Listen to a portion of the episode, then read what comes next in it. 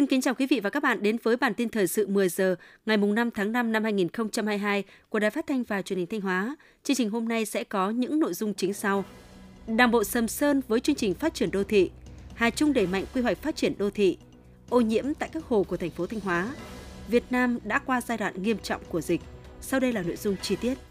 Nhằm xây dựng và phát triển Sầm Sơn trở thành đô thị du lịch trọng điểm quốc gia, Ban Thường vụ tỉnh ủy Thanh Hóa đã ban hành nghị quyết số 07 về xây dựng và phát triển thành phố Sầm Sơn đến năm 2030, định hướng đến 2045. Đây là cơ sở quan trọng để Đảng bộ chính quyền thành phố Sầm Sơn từng bước thực hiện các mục tiêu nhiệm vụ, phấn đấu đến năm 2030 trở thành thành phố du lịch biển thông minh hiện đại, hấp dẫn và thân thiện. Để từng bước trở thành đô thị du lịch trọng điểm quốc gia, thành phố Sầm Sơn đã tập trung đẩy mạnh công tác tuyên truyền, giới thiệu và công khai quy hoạch phát triển đến cán bộ nhân dân, đồng thời huy động các nguồn lực để đầu tư xây dựng kết cấu hạ tầng kỹ thuật, hạ tầng giao thông, hỗ trợ nhà đầu tư triển khai các dự án trọng điểm như khu đô thị ven sông Đơ, khu đô thị FLC Sầm Sơn, khu đô thị Hút 4, các dự án do Sun Group làm chủ đầu tư. Mục tiêu là phát triển một thành phố du lịch biển văn minh hiện đại, hướng tới xóa bỏ việc kinh doanh mang tính mùa vụ, trong thời gian tới, Sầm Sơn sẽ tập trung huy động và sử dụng hiệu quả mọi nguồn lực để đầu tư một số công trình hiện đại, đảm bảo cho phát triển nhanh và bền vững, bảo vệ môi trường thích ứng với biến đổi khí hậu, xây dựng Sầm Sơn đến năm 2025 đạt tiêu chí hạ tầng đô thị loại 2, trung tâm du lịch chất lượng cao của cả nước, đồng thời bám sát quy hoạch tỉnh Thanh Hóa để lập điều chỉnh quy hoạch chung xây dựng phát triển thành phố Sầm Sơn đến năm 2025 có tầm nhìn chiến lược và tính khả thi cao – với những định hướng chiến lược của tỉnh Thanh Hóa về phát triển đô thị Sầm Sơn và nhiều dự án đang được các tập đoàn, các nhà đầu tư lớn hàng đầu trong nước triển khai, thành phố Sầm Sơn sẽ từng bước hiện thực hóa mục tiêu sớm trở thành đô thị du lịch trọng điểm quốc gia là điểm đến hấp dẫn đối với du khách trong nước và quốc tế. Theo nghị quyết của Ban chấp hành Đảng bộ huyện Hà Trung, phấn đấu đến năm 2025, tỷ lệ đô thị hóa đạt trên 20%, cơ bản đủ tiêu chí đô thị loại 4 vào năm 2030. Để thực hiện mục tiêu này, huyện Hà Trung đang đẩy mạnh công tác quy hoạch, đầu tư hạ tầng đô thị. Theo định hướng phát triển đô thị trong giai đoạn 2021-2025, huyện Hà Trung tập trung vào các nhiệm vụ sáp nhập thị trấn Hà Trung với xã Yến Sơn, thành lập thị trấn Hà Long và thị trấn Hà Lĩnh – để thực hiện nhiệm vụ này, huyện Hà Trung đã chú trọng hoàn thành các quy hoạch lớn phục vụ phát triển đô thị. Trong hai năm 2021-2022, huyện đã hoàn thành quy hoạch vùng và quy hoạch chung toàn huyện đến năm 2045.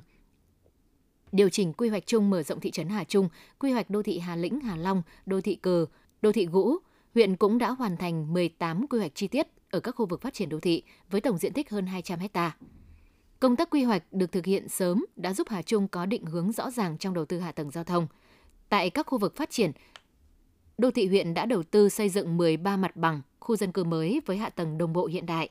đồng thời tập trung nguồn vốn để đầu tư các tuyến giao thông trục chính theo quy hoạch mới như đường trục trung tâm nối quốc lộ 217 và đường tỉnh 508, đường giao thông kết nối đô thị Hà Lĩnh với cụm di tích Đền Hàn, Đền Cô Bơ. Không chỉ tập trung quy hoạch ở các khu vực thành lập thị trấn, huyện Hà Trung đang triển khai quy hoạch tại các xã còn lại trên địa bàn – Tại trung tâm mỗi xã, quy hoạch một khu dân cư mới tập trung có quy mô từ 5 đến 10 hecta với hạ tầng đồng bộ. Điều này giúp nâng cao các tiêu chí đô thị trên địa bàn huyện, góp phần thực hiện mục tiêu đến năm 2030, huyện Hà Trung cơ bản đạt đủ tiêu chí đô thị loại 4.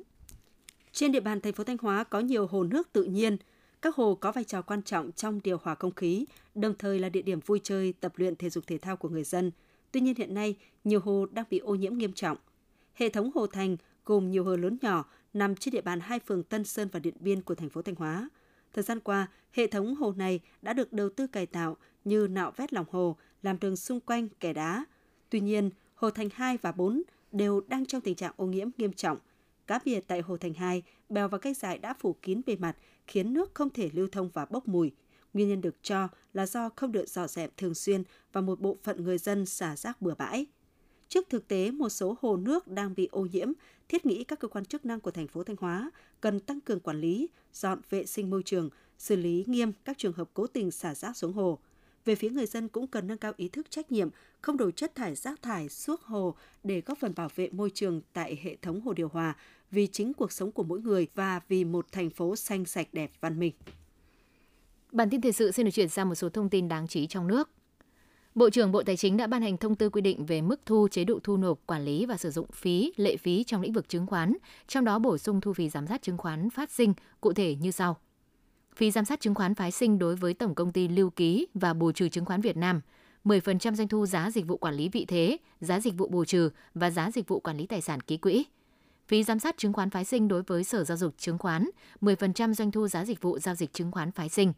Bên cạnh đó, bổ sung thu phí giám sát hoạt động chứng khoán đối với ngân hàng thanh toán, đối với cổ phiếu, chứng chỉ quỹ, chứng quyền có đảm bảo 0,001% giá trị bù trừ thanh toán dòng trên một ngày thanh toán, tối đa 1 triệu đồng một ngày. Đối với trái phiếu doanh nghiệp, 0,00001% giá trị bù trừ thanh toán dòng trên một ngày thanh toán, tối đa 100.000 đồng một ngày. Một số loại phí lệ phí vẫn giữ nguyên mức thu như lệ phí cấp giấy phép thành lập và hoạt động công ty chứng khoán từ 20 đến 100 triệu đồng trên một giấy phép.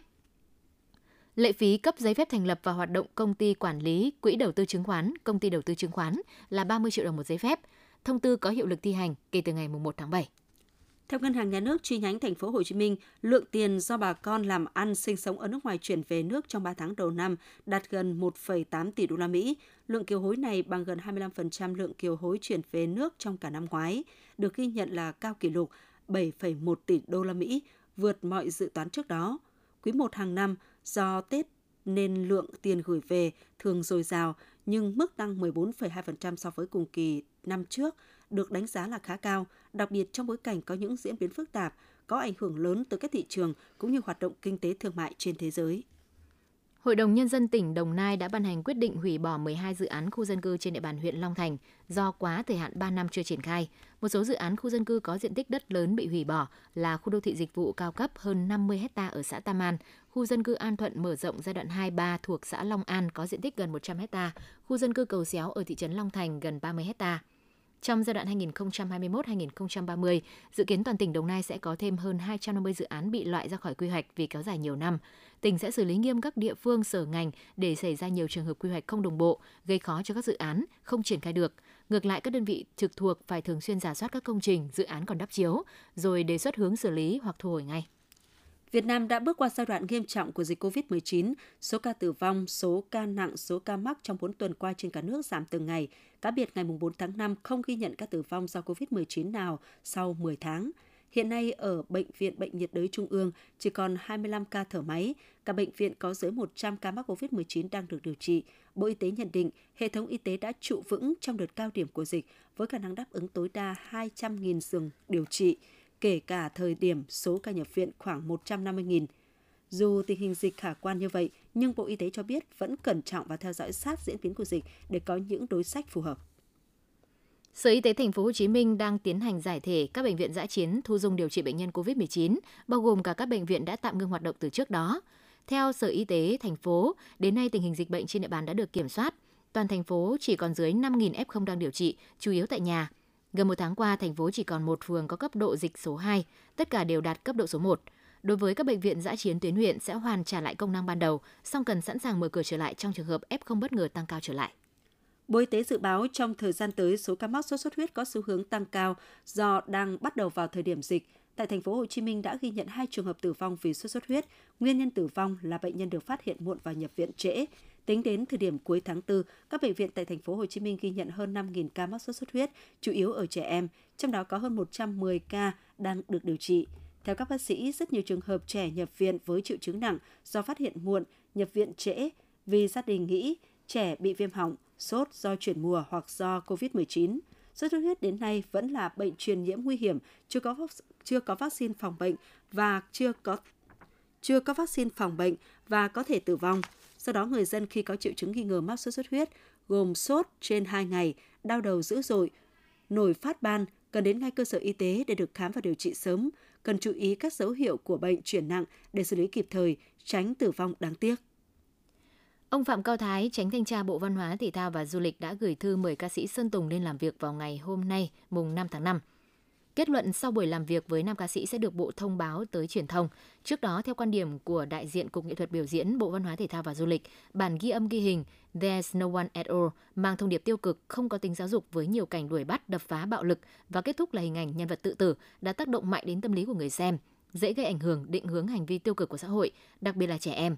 Hiện MV There's No One at All biến mất khỏi nền tảng YouTube ở Việt Nam. Trước khi bị xóa, sản phẩm này đạt khoảng 8 triệu lượt xem cùng 600.000 lượt thích sau khoảng một ngày đăng tải. Dự báo thời tiết, ngày mùng 5 tháng 5, các tỉnh miền Bắc và Bắc Trung Bộ vẫn duy trì ngày nắng cao nhất 31 độ, và xe lạnh về đêm. Trong khi đó, ở khu vực Nam Tây Nguyên và Nam Bộ tiếp tục có mưa rào và rông, cục bộ có mưa to đến rất to với lượng mưa từ 30 đến 60 mm, có nơi trên 80 mm. Thời gian mưa tập trung vào chiều tối và tối. Khu vực Hà Nội vẫn ổn định, ngày nắng, đêm và sáng sớm trời lạnh. Các tỉnh từ Thanh Hóa đến Thừa Thiên Huế có mây, ngày nắng, gió Bắc đến Tây Bắc cấp 2, cấp 3. Phía Bắc, đêm trời lạnh, nhiệt độ thấp nhất từ 19 đến 22 độ, nhiệt độ cao nhất phía Bắc từ 29 đến 32 độ, phía Nam từ 26 đến 29 độ.